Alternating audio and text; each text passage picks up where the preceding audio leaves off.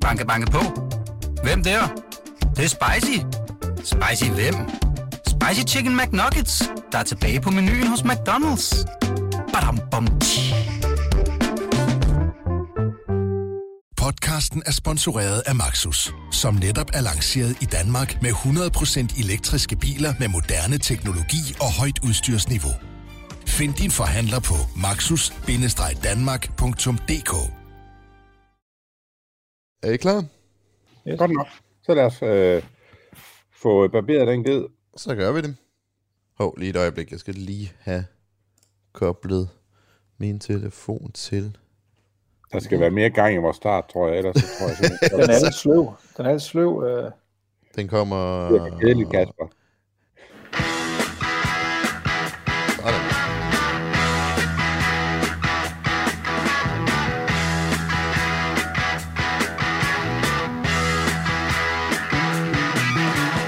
Get your motor running. Head out on the highway. Looking for adventure. And whatever comes our way. Yeah, darling, go make it happen. Take the world in a loving embrace.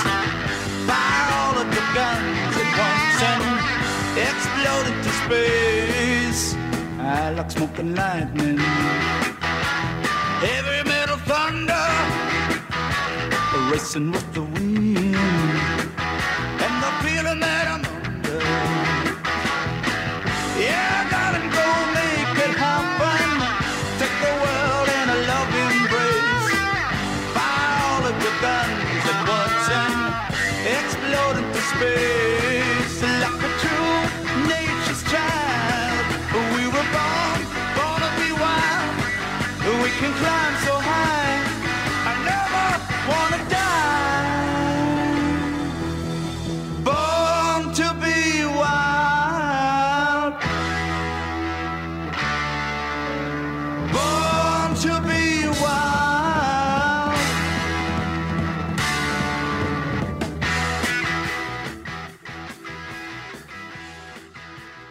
Velkommen til kampagnesporet.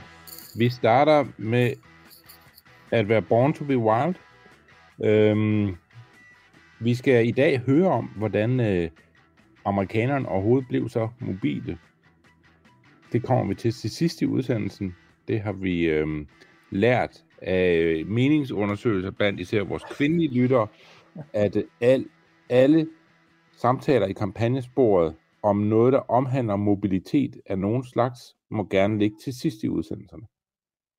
Ja, der gør vi det, at når vi føler, at, øh, at der er en, en, sådan en, et klart ønske blandt mange lyttere, så øh, er vi åbne. Det kaldes vist uh, public service. Så lytter vi til folk, og så gør vi det, som, uh, så, som det passer. Så det kommer sidst i, uh, i udsendelsen i dag. Vores, uh, vores, uh, vores serie om biler, der faktisk nu har varet i, uh, i tre afsnit. Så. Ja, den, vi, vi når til konklusionen i dag på øh, med den vigtigste bil af dem alle sammen, øh, og også den længste fortælling om, øh, om bilen og amerikaneren. Øh, så, så det kan folk virkelig glæde sig til. Øh, enten kan man glæde sig til, at det er sidste kapitel i vores bilserie, øh, eller så kan man glæde sig til, at det er et af de længere kapitler i vores bilserie. Jeg synes også, når du siger konklusionen og sidste kapitel, så skal vi der øh, huske at komme med det forbehold, at bare fordi vi siger sidste kapitel og konklusion, så er det jo ikke det samme som, at vi ikke kan vende tilbage til det på et senere tidspunkt. Det kan vi sagtens, det er det forløbige sidste kapitel, fordi ja. så går vi over til noget andet, det er det, vi har, det er det, vi egentlig siger her. Vi kan sagtens gå igennem altså alle Cadillac-modeller lige pludselig øh, over hele sommeren måske. Det kunne være et godt tidspunkt at gøre det på. Lad os uh, gå til noget andet her i starten, inden vi altså vender tilbage til, til, til, til bilens historie mod slutningen af den her udsendelse. Vi har jo tit uh, talt om et emne, nemlig uh, hvor lang tid de dommere, der udpeges af præsidenter, de egentlig sidder. Øh, og en af vores øh, lytter, han gjorde opmærksom på forleden dag, Mads, at, at forleden dag, der trådte den sidste, den sidste føderale dommer, som blev udpeget af præsident Carter, tilbage. Det er en kvinde, der hedder Carmen Consuelo Cerezo, og hun øh, blev i 1980, i juni måned, altså i Carters sidste år, udpeget til federal judge med ansvar for Puerto Rico, og det var i øvrigt den første hispanic kvinde, der blev udpeget til sådan en post. Men det er jo egentlig tankevækkende, når vi så tit taler om det. Altså udpeget i 1980, og nu trådt tilbage 81 år gammel. Det må man sige, at der bliver en epoke, der bliver lukket der, så at sige, med, øh, med, med, med hendes afgang. Men det, det siger jo også noget om, at øh, når man udpeger folk til på livstid, at, øh, at så, øh, og, og har den, skal vi sige, øh, forståelse omkring, hvad livstid betyder, at, øh, at det er sådan set noget, du selv bestemmer, hvornår du øh, ikke er i stand til at varetage dit embede længere, at så, kan, så får man nogle folk, der bliver hængende i lang tid. Og hun var altså født i 1940, så da hun blev udpeget i 1980, så er hun jo 40 år gammel, øh, og har så siddet halvdelen af sit liv øh, øh, som federal judge, altså en af de, de vigtige federale dommer i, øh, i USA. Ikke højesteretsdommer, skal vi lige huske på, men altså højt op i systemet her.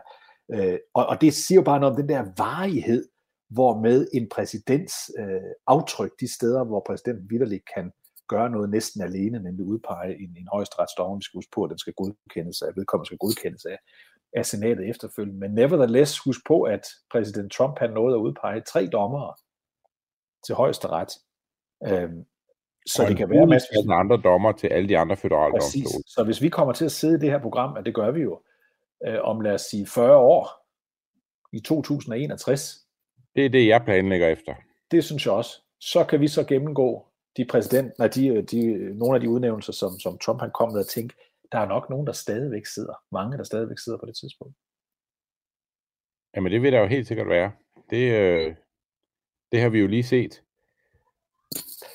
Mads, et andet ting, som vi har talt meget om, sådan hen over foråret og efteråret sidste år, øh, det var Chris Cuomo, guvernøren i New York, den store delstat, som i coronaens øh, kaotiske tider blev sådan et modstykke til præsident Trumps kaotiske pressemøder om corona. Der så man Chris Cuomo sidde op i New York, eller rettere sagt i, i, i delstatens hovedstad, Albany, hvor han holdt sådan nogle, nogle, nogle meget populære pressemøder, hvor han sådan nærmest som, som sådan overlærer gennemgik plancherne og hvad der foregik, og han blev af mange opfattet som sådan den, den voksne stemme i coronadebatten. Han var faktisk så stor en held, at de der pressemøder, de blandt andet fik en Emmy-pris for godt tv, og der var rigtig mange, der talte om, ærgerligt det ikke er ham, der er demokraternes præsidentkandidat. Not so much anymore, som man siger. Not so much. Han er simpelthen endt i en øh, hulens dårlig sag, hvor han bliver beskyldt for øh, sexchikane, må det vel være det, han bliver beskyldt for. Øh, han, øh, der er to kvinder, der har arbejdet for ham, der har der, der, øh, trådt frem og øh, rettet ret alvorlige anklager mod ham, og nu også en tredje, øh, som øh, efter de to andre øh, trådte frem, der har blandet sig øh, i det kor. Og så er der den der gamle tale mod It's never the crime, it's the cover-up, fordi øh, Cuomo han forsøgte sådan at muskle sig igennem det her ved selv at udpege en, der skulle undersøge sagen. Det gik ikke, der var simpelthen for hårdt pres, så nu er det det værste, en politiker ved. Det værste, en amerikansk politiker ved, det er, det er, en, det er, det er en undersøgelse af hans embedsførelse, fordi det er jo ikke kun sexikane-sagerne, det ser ud som om det også bevæger sig ind på nogle områder, hvor, hvor han måske bare har, har, øh, har øh, handlet, misrygtet sit embede simpelthen i forbindelse med coronakrisen. Alt bliver nu åbnet op, øh, og det er noget ude af kontrol, og i dag måtte, måtte, måtte øh, Cuomo, guvernør Cuomo, simpelthen gå ud og sige, at, at han måtte acceptere, at han havde gjort nogle ting, der ikke var så godt, og nu vil han støtte den undersøgelse, øh, der er i gang. Så det kan være, Mads, at han præcis ligesom sin far ender med at være en, som mange i lang tid tænkte, ærgerligt, det ikke er ham, der bliver demokraternes præsidentkandidat, men som de så måske i længden tænker, det var måske alligevel godt nok, det ikke bliver ham, der bliver præsidentkandidat. Jeg tror i hvert fald, at det her, det, øh, det ser rigtig skidt ud, det vi det, det, som Cuomo skal forklare sig ud af nu, og enhver tanke om, at man hos i hvert fald demokraterne øh, kan, kan få en politisk karriere på baggrund af de her beskyldninger, der er rettet imod ham. Øh, det, øh, det, det tænker jeg bliver rigtig, rigtig, rigtig vanskeligt for ham. Og så der i foråret, og sådan set også i efteråret, der på CNN, der blev det sådan en berømt og, og meget øh, velmodtaget seance, når hans lillebror, Chris Cuomo, han som vært for CNN øh, interviewede sin bror, guvernør Andrew Cuomo, på direkte tv, og mens de interviewede hinanden, havde nær sagt, mens lillebror interviewede storebror, så udvekslede de også sådan øh, uh, hilsner Øh, til deres mor, og om den ene eller den anden nu havde besøgt mor nok, og sådan, og det kunne alle rigtig godt lide. Det ser i dag ikke så godt ud, og derfor så måtte øh, øh, Anker, altså vært Cuomo, øh, sige det her på CNN forleden dag. Before we start tonight, uh, let me say something that I'm sure is very obvious to you who watch my show. And thank you for that. You're straight with me, I'll be straight with you. Obviously, I'm aware of what's going on with my brother. And obviously, I cannot cover it because he is my brother. Now, of course, CNN has to cover it. They have covered it extensively, and they will continue to do so. I have always cared very deeply about these issues, and profoundly so. I just wanted to tell you that. There's a lot of news going on that matters also, so let's get after that. Ja, her synes vært Cuomo, at der er mange andre nyheder, man kan tage sig af, så det vil han gå i gang med, men han vil lægge historie til side om sin bror, for dem kan han naturligvis ikke dække. Og her rejser der sig naturligvis et, et, et, et simpelt spørgsmål. Hvorfor kunne han så det? Da det gik godt, for der dækkede han det øh, uafladeligt. Ja, og han har været med til at, øh, at gøre sin bror til øh, et landspolitisk navn.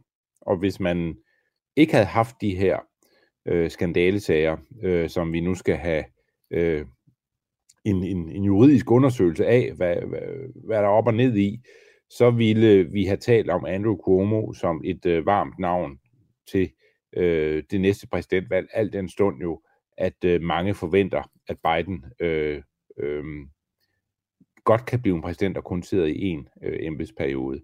Så, så, så der er allerede snak om, hvem er det derude, udover selvfølgelig den oplagte Kamala Harris, som er, er øh, er den, der, der, der, der skal tage over efter Biden fra demokraterne, og, og, og i Chris Cuomo's rolle i at få gjort sin egen bror til en, en, øh, en stjerne i det felt, i hvert fald for en periode, øh, er, har jo været enorm, og det har jo ikke altid, altså altså jeg har ikke egentlig haft noget problem med det selv, men jeg kan jo godt se, at, øh, at når man er i familie med hinanden og bruger, bruger et, øh, et, et landsdækkende medie til sådan at sidde og, øh, og tale sjovt om øh, familiære forhold og sådan nogle ting, øh, så, øh, så, så er det selvfølgelig også noget, der gavner en, en politiker.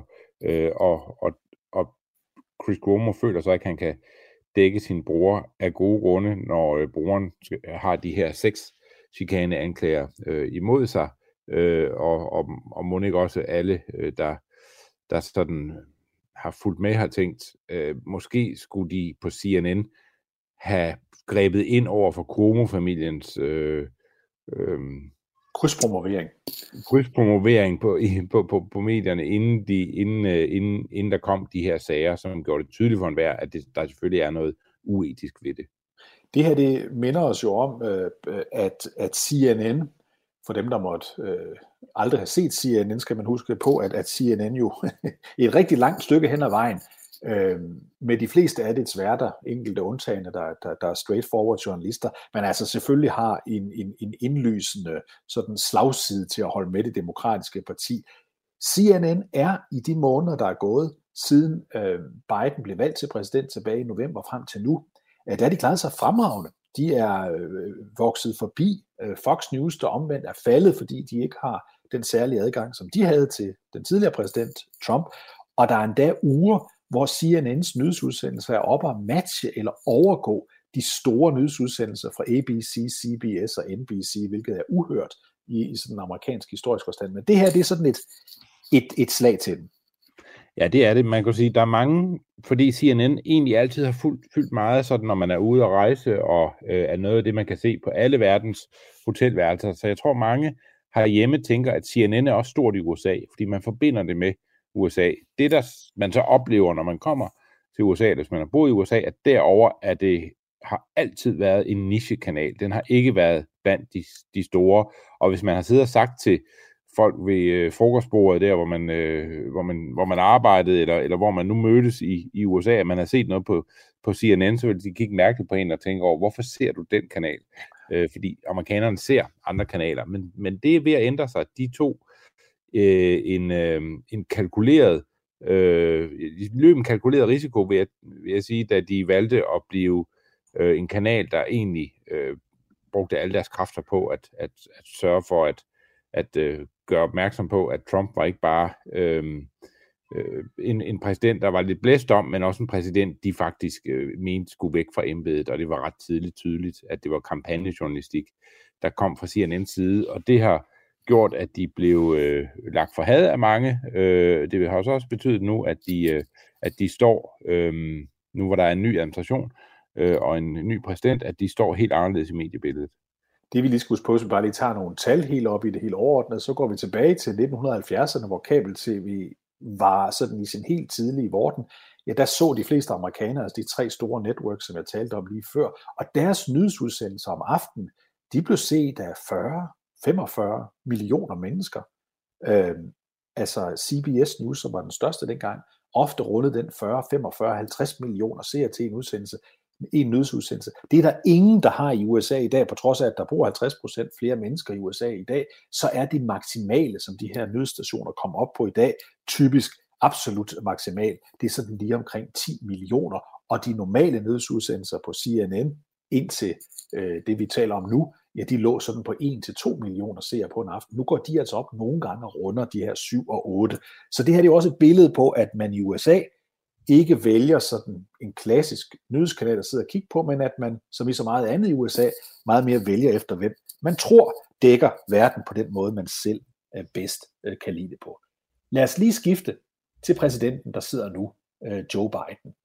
Øh, fordi vi har jo talt om nogle gange her i vores program, at, at, at det er sværere at lave kampagnespor, når vi har præsident Biden, al den stund, at det bare ikke er så favorit, som det plejer at være. Så lad os prøve at høre et klip her med Biden, for egentlig at huske på, øh, hvor stilfærdigt og roligt det er under præsident Biden. Det her det er præsident Biden, der holder et pressemøde forleden dag, hvor han fortæller om øh, en epokegørende ny øh, indsats i forbindelse med øh, håndteringen af vacciner øh, over for corona, nemlig et samarbejde mellem to private virksomheder. Prøv at lytte til ham her.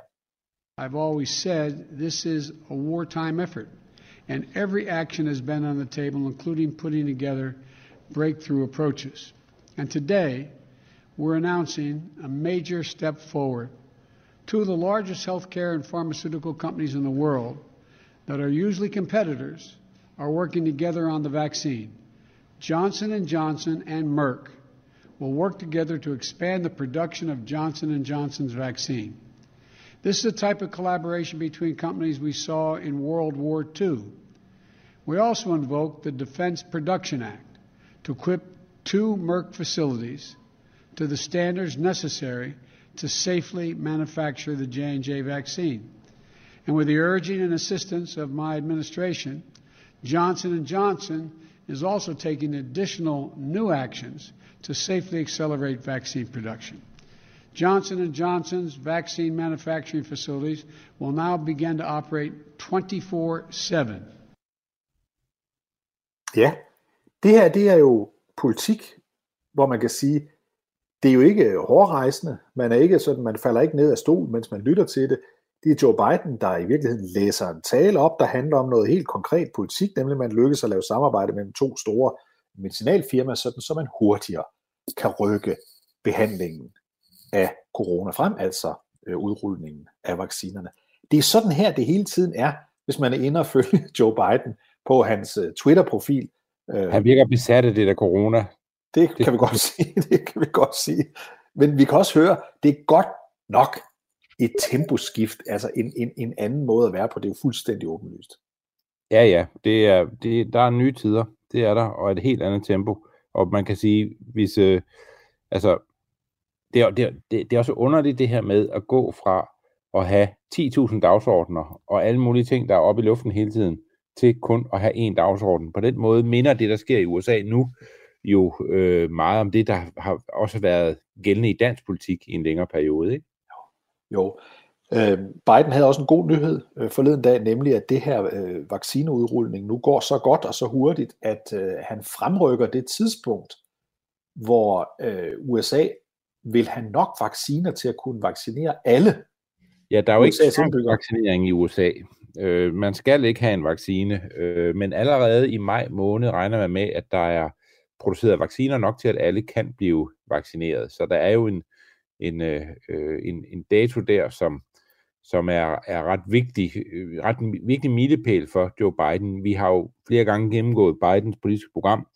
Øh, der er en mange punkter på det. Der er kun ét punkt, der rigtig betyder noget for alle de andre punkter, øh, nemlig det første af dem, der hedder øh, Control the Virus, og han mener og har sagt flere gange, at der er meget, vi ikke rigtig kan komme i gang med politisk, før vi får styr på øh, coronasituationen. Og derfor er den dato jo utrolig vigtig. Det, der er så interessant, og det der er meget debat om i USA, det er, hvor, øh, hvilke, altså, hvor meget kan man bestemme over øh, folks liv. Altså, der har været den her debat om, kan man øh, indføre en, altså, at man skal gå med mundbind og så videre. Det har været, det har man gjort mange steder, og det er, det er, det er, det er noget, som øh, ikke alle har taget alligevel imod. Og så kommer hele debatten om, øh, skal man lade sig vaccinere, som jo er en debat, som fylder noget i Danmark, ikke slet ikke det samme som i USA, hvor øh, rigtig mange mennesker har det meget svært ved, at, øh, at der er sådan et, øh, et, et, et, et pres for, at man skal lade sig øh, vaccinere. Og i øh, en af USA's allerstørste stater, Texas, øh, der har guvernør Abbott, republikaner, øh, meddelt her i går, altså det vil sige, øh, det vil sige onsdag, at, øh, at han synes, at alt skal åbnes op i Texas nu, og han synes ikke, at det med at gå rundt med, med, med mundbind på øh, er nødvendigt. Det synes han ikke, man behøver. Det fik faktisk øh, øh, præsident Biden til sådan at vise, at han også godt kan udtrykke sig i, i, klare, øh, i klare vendinger, for han sagde det faktisk, at det var en neandertal opfattelse, øh, at man ikke ville, ville, ville overholde de idéer, som kom fra mandate, som det hedder, ikke? Som, ja. øh, at, øh, som, som jo er noget, man, øh, man kan vælge at følge eller ikke følge ude i delstaterne. Og da Abbott var ude at sige her, at, øh, at øh, han, han mente egentlig ikke, at det rigtig ville gøre nogen forskel på smittetrykket, om øh, folk gik med mundbind eller ej, og derfor kunne man lige så godt øh, øh, se det stort på øh, de føderale ønsker herom, øh, så, øh, så brød den her konflikt ud, som jo har vist sig, at, øh, at det er en, en, en højre-venstre konflikt øh, ret ofte i USA, øh, hvordan man har det med mundbind.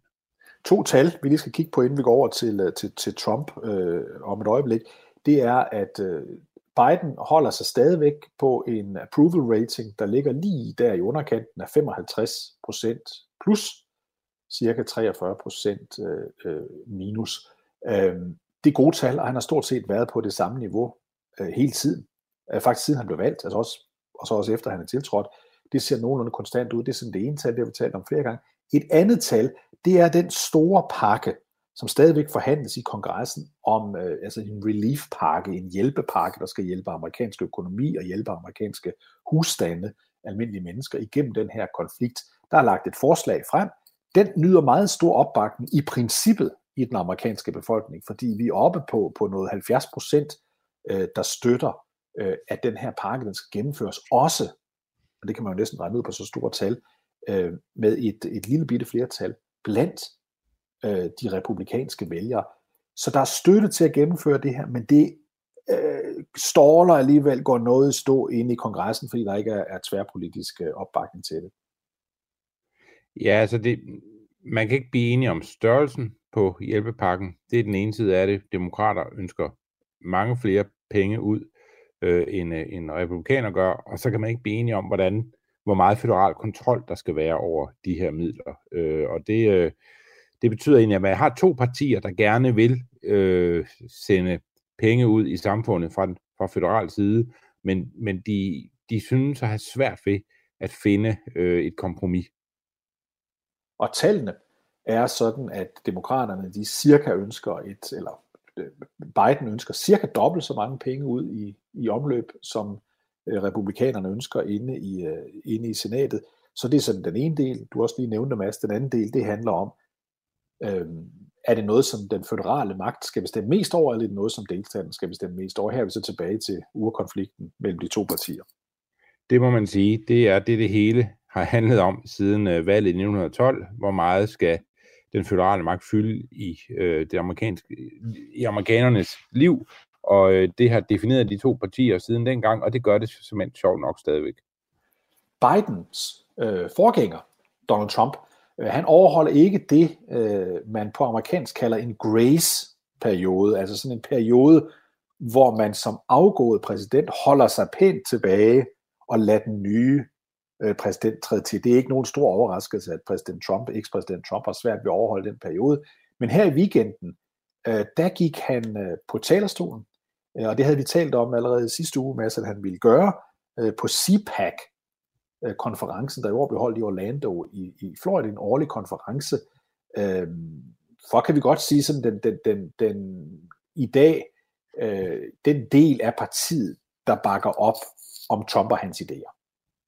Ja, altså CPAC, altså folk undrer måske lidt over, hvad det betyder. Det, det betyder en Conservative Political Action Conference, øh, og, og det har altid været øh, den mest libertære del af det republikanske parti, og den mest øh, konservative del af det republikanske parti, der, der mødtes der. Øh, den har altid været berømt på grund af den her straw poll, den vender vi tilbage til, som man, øh, man afholder der, hvor man simpelthen stemmer om, hvem synes man skal være vores, øh, vores, øh, vores øh, bannerfører, altså hvem skal være vores, præsident, altså være vores næste præsident, øh, og, og den er meget vigtig at vinde den her.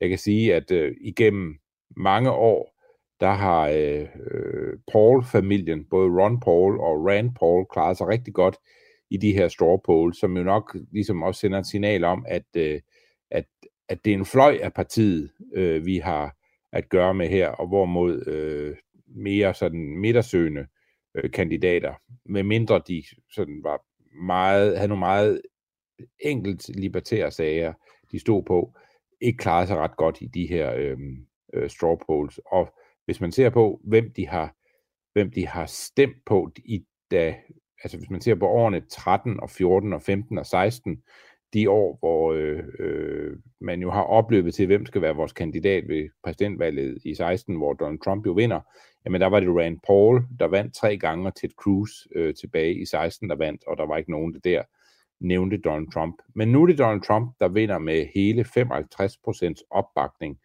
i øh, CPAC-segmentet, hvilket jeg læser egentlig som et tal, jeg synes er øh, forbløffende lavt øh, i forhold til, hvor populær jeg havde forventet, han ville være netop hos den her gruppe.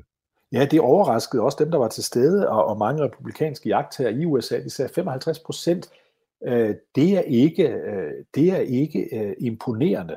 Øh, ham, der blev nummer to, det er Floridas øh, guvernør, Ron DeSantis, som fik øh, 21 procent, som er et pænt højt tal. Og det, der kan undre, det er netop, når du siger, hvordan de her folk, der var til stede på konferencen, at de i øvrigt mener om Donald Trump, fordi øh, samme øh, undersøgelse viste, at 95 procent af dem, der svarede, øh, de mente, at man at partiet skulle blive ved med at efter, forfølge den dagsorden, den politiske dagsorden, som Trump havde stået for. 97 procent af dem sagde, at Trump havde gjort det godt øh, som præsident. Øh, 87 procent af dem sagde, at de synes, han havde gjort det helt vildt godt. Og på trods af de der tal, så rammer han altså kun op på 55% opbakning. Det er interessant. Ja, det er det, og, der, og jeg tror, altså, der, der er mange, der sådan havde gjort sig forhåbning om at klare sig godt i den der straw poll. Fordi det siger jo lidt om, hvem, hvad har man af muligheder og så videre. Og det, at man har en, der er på anden pladsen efter øh, Donald Trump, altså øh, DeSantis, der får 21 procent, det, det, må, det vil i hvert fald betyde, også selvom det er ikke sikkert, der kommer pølse af det skin, så vil det betyde, at Ron DeSantis vil blive til en del, øh, en meget, meget øh, vigtig del af den samtale, der handler om, øh, hvem skal være øh, den næste præsidentkandidat for, for republikanerne. Og det der har været masser at snakke om. Vi skal også lige nævne et navn, som jeg tror simpelthen ikke, vi har nævnt i vores kampagnespor før, nemlig uh, guvernøren i South Dakota, Christy Noem. Uh, øh, jeg kan ikke huske, vi har talt om hende før. Uh, men hun bliver altså nummer tre, godt nok kun med 4%, Men når vi så går ind og laver den næste undersøgelse, for det gjorde man nede på CPAC, hvor man, hvor man sagde, nu tager vi Trump ud som en mulighed. Vi siger, han kan, ham kan man ikke stemme på. Hvad sker der så? Ja, så blev DeSantis øh, nummer et med 43 procent, og så blev Noam øh, nummer to med 11 procent. Så kom Donald Trump Jr. ind som med, med, med, med 8 procent, og Mike Pompeo og Ted Cruz, som fik øh, 7 procent. Sidste pladsen der blev jo indtaget af Mike Pence, der kun fik øh, 1 procent. Så måske er Christ, øh, Christy Noam også en, vi skal begynde at være mere opmærksom på, end vi har været hidtil. Ja, men hun har været meget omtalt øh, i lang tid, øh, synes jeg. Hun blev jo guvernør tilbage i, i, i januar 19, øh, og har vist sig at være øh, altså fuldblods trumpist, vil jeg sige. Øh, det gør man lidt mere afdæmpet på de kanter, men hun er en, en, en, en, en ret klar kandidat til at samle noget op, hvis det er sådan, at Trump selv træder til, til side, og der ikke bliver lavet sådan en overlevering til et, øh, til et familiemedlem, så bliver hun opfattet som en, en man, skal, man skal kigge efter. Og så kan vi jo også mærke, apropos det vi talte om, hvilken type af tilhængere eller publikum, der kommer til CPAC-konferencen, så kan vi jo også godt se, at dem alle sammen, de navne, øh, vi har nævnt her, ja, de tilhører altså sådan gruppen i og omkring og tæt på præsident Trump i tankegang og, og, og i opbakning til ham. Og det betyder så også, at nogle af de andre kandidater, vi kunne forestille os, republikanerne kunne ende med at stille med, ja, de fik altså ikke et ben til jorden her, de kom heller ikke, og de talte der heller ikke. Lad os lige få et, et lille øh, resume af Trumps øh, egen øh, meget lange tale her, den klippet sammen på en ikke særlig venlig måde af The Lincoln Project. Hello, CPAC. Do you miss me yet? Walls and wheels. Those are two things that will never change. So crazy. So crazy. Had we had a fair election, the results would have been much different. The world is actually a small piece of the universe, right? Oh, uh, Alice, uh, the wind isn't blowing. I don't believe we'll have any electricity. We would kid, but I wasn't actually kidding. Remember, they used to go to the little small vans. They got away from the big ones that everybody wanted. For years, the weightlifting, every ounce is like a big deal for many years. All of a sudden, somebody comes along and beats it by a hundred pounds. Boom, boom. We won the election twice. You've seen me for many years. They throw something. I debate, they debate. Who knows who wins? You know, people go, they vote, they see what happens. Does anybody get it? What happened at 3.02 in the morning? We have to have a sense of humor. Trump didn't win. That's such a lie. Sir, it's not possible that you lost. Did Biden win? No. Boom. Ja, det her det er Lincoln Project, som alle ved ikke holder af øh, præsident øh, Trump. Men det, de klipper sammen her, det er jo et potpourri, det kunne være kommet fra næsten hvilket som helst af hans mange taler i de seneste år. Der er blandt andet øh, klassikeren Evergreen om, at øh, øh, det er holdt op med at blæse, så desværre kan du ikke se fodboldkampen i fjernsynet, fordi strømmen er røget. Det er en af hans øh, klassikere, som han har sagt mange gange. Og så fokuserer han selvfølgelig meget på, at øh, han har vundet to valg, i det han stadigvæk ikke accepterer valgresultatet øh, fra november måned øh, sidste år. Øh, og han siger også en sætning, som også er en, vi har hørt mange gange. Hvad i alverden skete der egentlig klokken 3.02 om natten? Og det henviser til, at klokken 3.02 om natten på valgnatten, der begyndte valgresultaterne at tippe til Bidens fordel, øh, i stedet for til Trumps øh, fordel. Så det er, det er den sang igen. Jeg vandt valget, og derfor siger han også til allersidst, at, øh, at det er godt være, at han vælger at stille op, så han kan vinde en tredje gang i 2024. Ja, han leger med tanken om at stille op igen, og så længe Donald Trump gør det, og ikke afviser øh, sig selv som, som kandidat til næste præsidentvalg, så har han stor indflydelse, så det tror jeg, vi skal regne med, han vil blive ved med at sige i lang tid fremover. Og øh, vi kan også høre ham her, øh, umiddelbart efter han talte på CPAC, der blev han interviewet til, til, til, til Fox News, øh, og på Fox News, øh, der taler han, for det han spurgt ind til, om der er noget, han har fortrudt i forbindelse med stormløbet på øh, kongressen, hans ageren i forhold til det øh, den 6. Øh, januar i år. Det er journalisten først, der stiller spørgsmål, og så hører vi præsidenten som ofte, som så ofte, når han bliver interviewet på en lidt dårlig telefonforbindelse. Men prøv at lytte med. that when that was unfolding, you were watching it and actually you, you liked what you were seeing because you felt that it was your people fighting for you. Um, do you get how bad it was? And is there anything looking back on it now that you would have done differently that day? Well, that's incorrect reporting. First of all, I wasn't watching TV. I turned it on later on when I heard about it and did a lot of moves. You know, we said to the uh, Department of Defense, the top person, uh, days before we had the rally, because that rally was massive. I mean, you know, you have they don't the press doesn't like to talk about, but the real number was much much bigger in terms of the people that were Uh, at the location. It went all the way back practically mm-hmm. to the Washington Monument. It was tremendous numbers of people. Not the Capitol. I'm talking about the rally itself, and it was a love fest. It was a beautiful thing. No, but we actually, re- I requested. I said, look, this rally is going to be bigger than anyone thinks, because everybody I see said, oh, we're going to be at the rally. We're going to be at the rally and it had a it was i think the largest crowd that i've ever spoken before. And i've spoken very big crowds. Hundreds of thousands of people and more than that but hundreds of thousands of people. And i said that i think you should have 10,000 i think i gave the number i definitely gave the number of 10,000 uh, national guardsmen i think you should have 10,000 of the national guard ready. Yeah. Det var en love fest, siger øh, Donald Trump om den demonstration, øh, hvor han talte til, og han understreger selvfølgelig, at det var ikke, den, det var ikke en love fest, dem der gik op og, og, og, og lavede stormløb mod kongressen, men de andre. Og så siger han simpelthen, Mads, der var hundreds of thousands and hundreds of thousands and even more. Det vil sige, vi altså, der har været flere end mange hundrede tusind. Det vil sige, at vi er oppe i millioner, som han mener var til stede til det arrangement. Der er i hvert fald mere end 200.000, for han siger 100.000 to gange, ikke? Jo. Og even more. Så vi, er Ja. i hvert fald, vi i hvert fald, som jeg hørte, nord for 250.000. ja. Og der var også mange, men der var næppe, øh, næppe så mange trods alt. Det her, det er jo også, kan vi sige, klassisk Trump, at, øh, at, han, øh, at han anerkender i hvert fald ikke, at han spillede nogen som helst rolle i det, der endte med at blive stormløbet.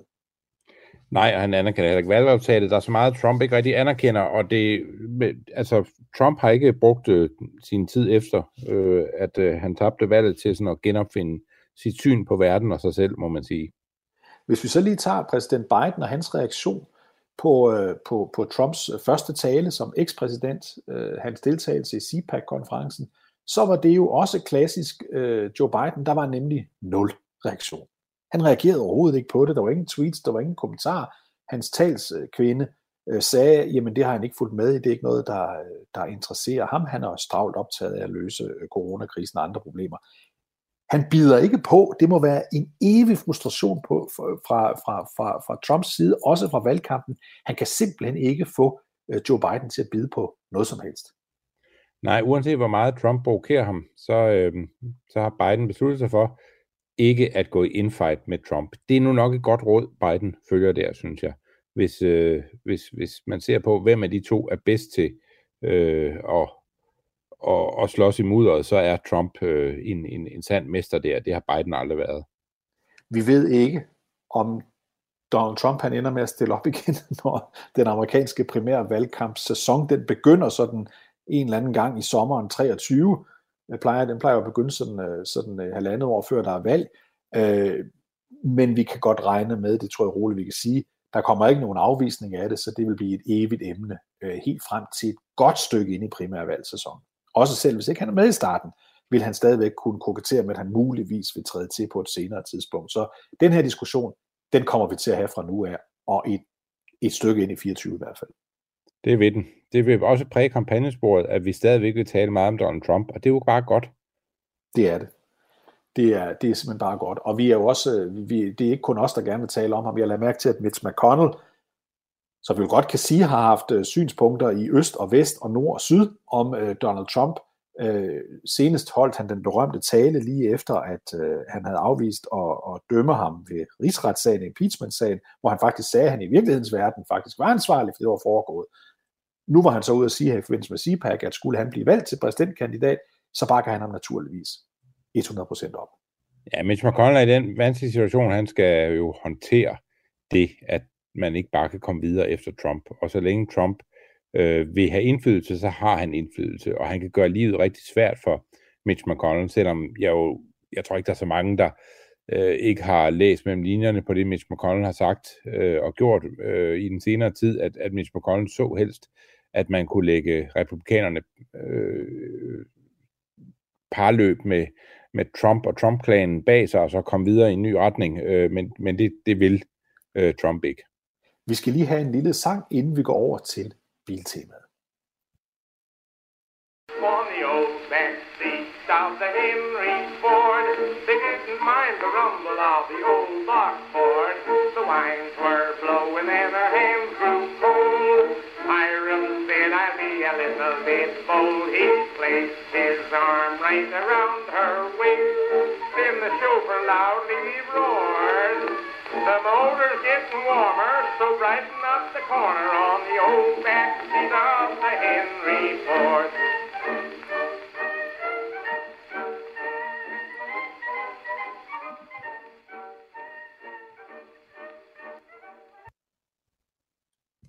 Det er dig, Mads, Ja, der vi- har fundet den skønne sang. Ja, det er det. Det er mig, der har fundet den skønne sang. Det er, der er rigtig mange gode sange. Den, jeg egentlig helst ville have spillet, hvor vi skal i dag tale om Ford T, som selvfølgelig er øh, den bil. Den, den, den, altså, den er jo ikke bare en, en vigtig bil i bilhistorien, det er den vigtigste bil i hele bilhistorien, men den er jo også øh, et, øh, et, en, en mileskridt i industrialiseringen af verden, øh, så at sige. Så den er jo den er, den er ligesom, øh, der er Ford T, og så er der alle de andre øh, biler, der er. Øh, og der er lavet frygtelig, frygtelig mange sange om den, og den jeg egentlig helst ville have brugt øh, som, øh, som introduktion til, øh, til hele øh, temaet om, om, om, om Ford T'en, det var en sang, der hed You Can't Afford to Marry If You Can't Afford a Ford T, øh, som jeg synes var meget sigende for, øh, hvad Forden har betydet, og hvilken selvforståelse den havde. Men den, kan jeg, den kunne jeg ikke finde med sang til. Jeg kunne kun finde den øh, spillet øh, på sådan noget pianette, og det var alligevel for underligt, hvis du og jeg skulle sidde og, og, og, og synge med det til det. Så det bliver den her anden. Vi skal også lige huske på, for det, fordi det var jo en myte i mange år, inden vi går i gang med den. Øh, en myte i, i mange år, jeg tror mange troede, at Ford T'en var verdens første bil. Det var den ikke, men den var alligevel en sensation. Ja, der, der er mange sådan myter omkring Ford Øh, den, altså, blandt andet det, at, den, at øh, også at den er at det første samlebånd i verden har noget med Ford T at gøre. Det er også en, en, en myte, øh, at det var sådan. Øh, det, det, men den var, den var revolutionerende øh, altså, af mange forskellige grunde. Øh, og jeg tror, noget af det, man skal tænke på, når man, når man tænker på det tidspunkt, hvor Ford T øh, bliver introduceret, der har Ford jo selv lavet biler i, i lang tid. Altså den, den bil, der løber, der, eller ikke i lang tid, men har, har lavet biler i, i et stykke tid på det her tidspunkt. Den model, der kommer før Ford T, hedder Ford N. Øh, og dengang, der var biler noget, der var øh, ikke det dominerende billede, øh, når man gik ud på gaden. Øh, der var ret sjældent, man stødte ind i en bil. Hvis man kom til en, en by og gik ud på, på gaden i øh, starten af 1900-tallet, så ville man se, at øh, nogen cyklede, nogen øh, kø, red på heste, andre kørte med, øh, med, med, med sporvogne, hvis man var i en lidt større by, og der var alle mulige forskellige øh, øh transportmidler, som, som væltede rundt oven i hinanden. Hvis man så en bil, så så man to slags biler. Enten en, øh, en, en lidt større bil, der var der kunne være ejet af øh, noget, der var sådan øh, forretningsrelateret, øh, eller så ville man se en, øh, en bil, som var ejet af en privat, og det ville helt sikkert være en meget, meget rig person, fordi det var kun de aller, aller rigeste mennesker, der i starten af 1900-tallet kunne eje en bil. Og det betød, at på det tidspunkt, og det er jo det er sådan svært, og jeg, jeg, jeg fik selv sådan et chok, da jeg læste, at, øh, at, at når man går tilbage til starten af 1900-tallet i USA, så de fleste mennesker på en gennemsnitsdag vil de aldrig bevæge sig mere end 3 til 4 km højst væk fra der, hvor de boede. Det var simpelthen den radius, man havde. Så hvis man pendlede til arbejde, så betød det altså, at man havde et arbejde, man boede meget, meget øh, tæt på. Og igennem et helt liv ville øh, et gennemsnitsmenneske i øh, USA, og det vil sige altså langt, langt de fleste, de ville igennem et helt liv aldrig være mere end 75 km væk fra der, hvor de øh, boede. Det, det var den radius, man havde. Øh, og og det, det fik mig sådan til at tænke over det her med, at, at, øh, at, at når man går ud på gaden i dag, og vi suser omkring og er vant til, at der er mange forskellige måder, vi kan, vi kan bevæge os rundt på, at, at man skal ikke så langt tilbage, før at, øh, at der var en helt anden dagsorden, og det er det, som, øh, som Ford T'en er med til at revolutionere. Skal også huske på, at da bilerne kommer øh, til for eksempel New York City, øh, der tror de fleste jo, havde nær sagt ligesom med internettet, at det var et forbipasserende fænomen, for hvem havde dog lyst til at sidde så ubekvemt, som man sad i de første biler? Hvem havde lyst til at høre på den forbandede larm, der kom fra bilen? Det var, husk på, at det var sådan åbne biler i reglen dengang. Øh, og hvem ville dog også sidde i den forurening, der var, når man nu kunne sidde og hygge sig øh, i en hestevogn i stedet for? Øh, og, og der ved vi jo godt, at sådan endte det ikke. Øh, bilen kom for at blive, men, og, og det har vi jo fortalt om i de seneste udsendelser, men det, der er interessant lige præcis med Ford T'en, der er mange ting, der er interessant for T'en, men det er jo, hvilken kolossal, kolossal indvirkning den har på i virkeligheden hele den amerikanske drøm, på hele det amerikanske DNA, på hele den måde, amerikanere er på, hvorfor det er lige med frihed, at der kommer de her biler. Ja, det, vi startede med Born to be Wild af Steppenwolf, ikke? Øh, som jo er sådan et nummer, der hylder den her amerikanske frihedstrang, og, og den er fra filmen Easy Rider, hvor vi har de her to uh, hillbillies, der, eller ikke to hillbillies, to uh, hippier, der kører sted ind til, uh, der er nogle hillbillies, der sætter en stopper for deres, uh, deres tilværelse, uh, og, og det er jo sådan en, en drøm om frihed, og mange kobler den nok op med det, at, uh, at ride ud over prærien på en hest. Det de fleste glemmer er, at øh, man rider ikke særlig hurtigt på en hest. En hest bevæger sig lidt hurtigere, end et menneske går, øh, og øh, det er kun i kortere perioder, man sådan rider den øh, med højere hastighed, og det er ret sjældent, man, man gør det på sådan en, en, en almindelig øh, arbejdsdag. Så, så mennesket var selv med hesten altså fuldstændig låst til det sted, hvor man, øh, hvor man, hvor, hvor man var øh, placeret. Øh, skulle man langt øh, i øh, USA i starten af 1900-tallet, så skulle man med et tog, og man sidder jo ikke inde i et tog og tænker, at man er born to be wild. Altså det er en, det er en, det er en forestilling om sig selv, som jo som kommer med øh, bilen. Men, men prisen på biler, en Cadillac i 1908, den kostede øh, 1700 dollar, øh, og, og det betød, at det var, det var kun de rigeste, der kunne, der kunne købe en bil. Det var simpelthen ikke øh, noget, almindelige mennesker kunne, kunne have. Og, og da, da Ford laver Ford T, det gør han jo berømt. Der er meget at sige om Henry Ford. Det kommer vi ikke til at sige noget om i dag. Han er også en meget kontroversiel figur, han har nogle politiske holdninger, der langt hen ad vejen er helt afskyelige. Det, nu taler vi bare om Ford T's og Ford, Henry Fords øh, indvirkning Bil, bilmanden Ford. Bilmanden Ford, og ikke alt det andet. Det skal, det skal vi lige sige her. Øh, og da, da han, han, han samler sådan en gruppe, han får bygget sådan et, øh, et, et, et, et, et øh, luk af oppe på en af sine fabrikker, hvor han samler en lille gruppe og sætter en lås på døren og, og siger, herinde skal vi udvikle en ny bil. Og det der sådan var, altså dengang var det at bygge en bil, der vidste man godt, at det kun var overklassen, der kunne købe den. Og det vil sige, at man havde et utroligt lille marked. Det var omkring 1, 2, 3 procent af den amerikanske befolkning, der kunne overveje at købe dit produkt. Men da Ford går derind i det der log af med sin øh, kreds af, øh, af mekanikere og andre skal udvikle Ford T-modellen, der har han øh, det opdrag til dem, at den bil, de skal udvikle nu, den skal, øh, den skal vi gøre så billig, vi overhovedet kan. Øh, og, og da man har udviklet den, den første øh, Ford T, der koster den 850 dollars, som jo stadigvæk er alt, alt, alt for højt beløb. Og Ford begynder så en, øh, en lang proces, hvor man gør alt, hvad man kan for at få prisen ned. Først så ryger øh, messinglygterne øh, og radioen, og der er sådan mange ting, man gør noget ud af. Men man får også samlebåndet gjort til en del af produktionen. Der var ikke noget nyt ved samlebånd øh, på det her tidspunkt i USA. Der kendte man samlebånd især fra, øh, øh, fra slagtehusene, hvor man fik dyr ind, og så kørte man sådan de her dyr ned af et samlebånd, hvor øh, der så stod nogen og skar noget af dyret, øh, i, som det så slagter, og som det så røg ned af og Til sidst så havde man de forskellige udskæringer, eller det man nu måtte have af, af slutprodukt der.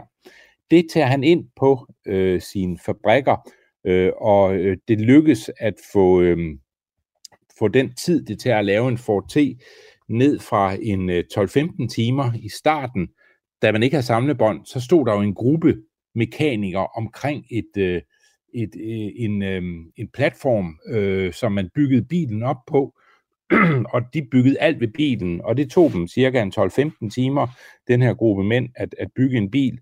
Men da man fik den over på samlebåndet og lavede sådan nogle stop, hvor der stod specialister ved hvert enkelt stop og lavede nogle øh, Øh, de samme ting på bilen hver sted, der kunne man få en Ford T ned på og blive samlet på 93 minutter. Og det betyder jo, at, øh, at, øh, at selvom den første startede med at koste 850 dollars, så ender den med at koste 300 dollars. Og det betyder, at pludselig, og det er det, der er det revolutionerende ved Ford T'en, det er, at pludselig kan helt almindelige mennesker købe øhm, en, øhm, en bil. Altså det bliver værmandsejer at have en bil. Man begynder at kunne besøge familie. Man kan have et job, man pendler til. Der opstår øh, forsteder i USA, fordi man behøver ikke at bo der, hvor man arbejder. Man skal jo bare se de gamle brokvarterer i København for at se, hvordan man boede, når man skulle bo nærmest sådan oven i sin fabrik. Nu kan man køre hen til sit arbejde osv. Det laver USA altså fuldstændig om og laver hele den her Øh, øh, forståelse af, hvad det vil sige at være amerikaner om, og det var ikke 1% af befolkningen, der nu kunne eje de her produkter. Nu var det øh, størstedelen af den amerikanske øh, befolkning, og man ender jo med at bygge øh, 15 millioner Ford T's, men man ender selvfølgelig også med at bygge mange andre biler øh, i USA. Så, så Ford, han, at det var ham, der opfandt øh, den tanke, at almindelige mennesker kunne eje en bil, hvilket ville være lige så skørt, som hvis man i dag sagde, at en, et almindeligt menneske kunne eje en helikopter, det ved vi godt, at det er jo ikke så rigtig økonomisk muligt, at vi kan det i dag. Men Ford gjorde altså datidens helikopter så billig, at, øh, at, at det kunne man, øh, det, det, det lykkedes for dem, og det lavede USA og verden om. Og det lavede også Michigan om, fordi det her det jo oppe, foregår jo oppe i øh, Detroit, som så i, de, i det meste af det 20. århundrede øh, bliver øh, verdens, Amerikas bilcentrum, fordi det er deroppe, det foregår, og efter Ford kommer også andre fabrikker, Chrysler, øh, Chevrolet, forskellige andre, øh, store, General Motors er også oppe i det her område, så det bliver også sådan en, på den måde øh, Motown i, øh, i, øh, i, i USA, øh, der bygges op med ham. Og hans sådan konkrete formulering var jo tit, øh, som jeg husker det, at han sagde øh, på et tidspunkt, at hvis vi for alvor skal have succes med vores bilproduktion og tjene penge på det, så skal det faktisk helst være sådan, at dem, der arbejder her på min fabrik, så almindelige mennesker som dem, der er ansat her, de skal kunne se for sig, at de kan købe en af bilerne. Jeg tror, noget af det, der er omkring det udsagn, måske er noget, der er blevet tillagt Ford. Fordi det, der sker, da han opfinder samlebåndet, er, at folk laver meget... Øh, altså, der, der er så mange gentagelser i det arbejde, de laver, at hans egne arbejder forlader fabrikken. De holder simpelthen op med at give arbejde for ham, og, og tager til, finder andet arbejde, fordi det er så kedeligt at stå ved det her samlebånd og bygge biler på den nye måde, som man har indført. De startede med at få øh, lidt over 2 dollars i timen, og så går Ford ud og siger øh, til, for simpelthen at holde på sine arbejdere, at jeg vil sætte jeres løn op til 5 dollars i timen, altså mere end en fordobling, og til gengæld, så vil jeg sætte deres arbejdstid ned. Det kan jo tillade sig, fordi de skal arbejde så effektivt. Og det bliver så, øh, det, det, altså, han bliver beskyldt på det tidspunkt for at være kommunist, og han vil ødelægge den amerikanske økonomi. Der er ikke det, der er ikke, hvis man kender Henry Ford lidt, lidt, så ved man godt, at kommunist, det var han i hvert fald ikke. Men, øh, men, men det, giver, det giver virkelig genklang i øh, USA. Og fra at øh, folk forlod Fords samlebånd og ikke ville arbejde for ham, så sker der det, at da de går på arbejde efter, at øh, hans egen arbejder, efter han har øh, været ude at proklamere i en avis, at han vil sætte øh, deres løn op til 5 dollars i timen. Øh, så der kommer der så mange til øh, fabrikken, at de står udenfor, at øh, Henry Fords egen arbejder ikke kan komme ind for fabrikken. De må finde øh, sådan nogle store brændslanger, de har frem og spule folk væk, sådan at de kan genoptage produktionen. Men det der så bliver, som du var inde på, David, det der bliver hele pointen, fordi Ford er jo ved at lykkes med at få bilen gjort billig. Han sagde selv, at hver gang jeg gør en Ford T en dollar, billigere, så gør, får jeg 1000 nye kunder, at ved at sætte lønnen op for sine egne arbejdere, så betyder det, at de, der arbejder på Ford-fabrikkerne, at de pludselig selv kunne købe de produkter, eller det produkt, de stod og lavede, øh, og, og det var jo den store, en af de andre store revolutioner øh, ved det her, at bilen Ford T, den øh, var også med til at skabe en helt ny øh, middelklasse, der, hvor man opdagede, hvilken købekraft der er i den her middelklasse, hvis man gider betale dem øh, en, en løn, de kan leve af. Vi skal til at runde øh, biltemaet af og udsendelsen af for den her gang, men, men jeg tror roligt, vi kan sige, at, at, at Amerika har også altid haft et fantastisk forhold til de mænd, har det jo altid været, der har stået i spidsen for deres store Øh, bilproduktioner, enten dem, der var direktører for dem, som for eksempel Ford, eller dem, der udviklede dem, og helt frem til i dag, kan vi jo sige, at øh, igen, igen, igen, at det er sådan en mand, der er en af de mest øh, øh, populære, rigeste, kontroversielle, forhatte øh, mennesker i, i nutidens USA, nemlig Elon Musk, øh, som også er kommet til på en øh, innovation af bilen. Det er selvfølgelig øh, Teslaen, vi taler om der. Men bare for at sige, at det her det er et træk i amerikansk historie og amerikansk kultur, øh, som har varet mere end 100 år. Ja, det er det. Og, og man kan sige, det der er, synes jeg, så fascinerende ved, øh, ved, ved sådan en som Elon Musk, det er jo, at han ligesom Ford også er ved at, at sådan lave hele ideen om, hvad bilen er for en størrelse, øh, om. Øh, det er han i hvert fald en meget vigtig øh, del af, af den proces, og jeg tror, øh, at han som Øh, industrimand godt kan lide den sammenligning, at han bliver set som, en, som sin tids Henry Ford. Mads Fugle og jeg, David Træs, siger tak øh, for denne udgave af kampagnesporet. Vi er tilbage igen om en uge.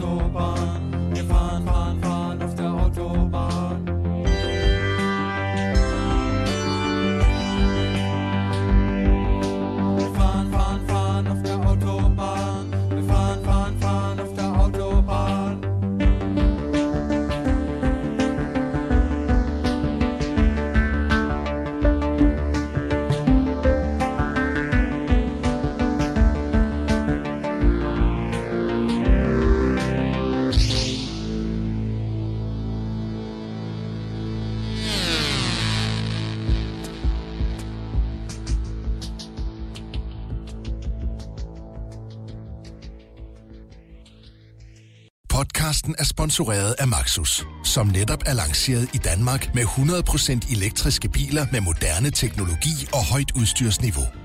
Find din forhandler på maxus-danmark.dk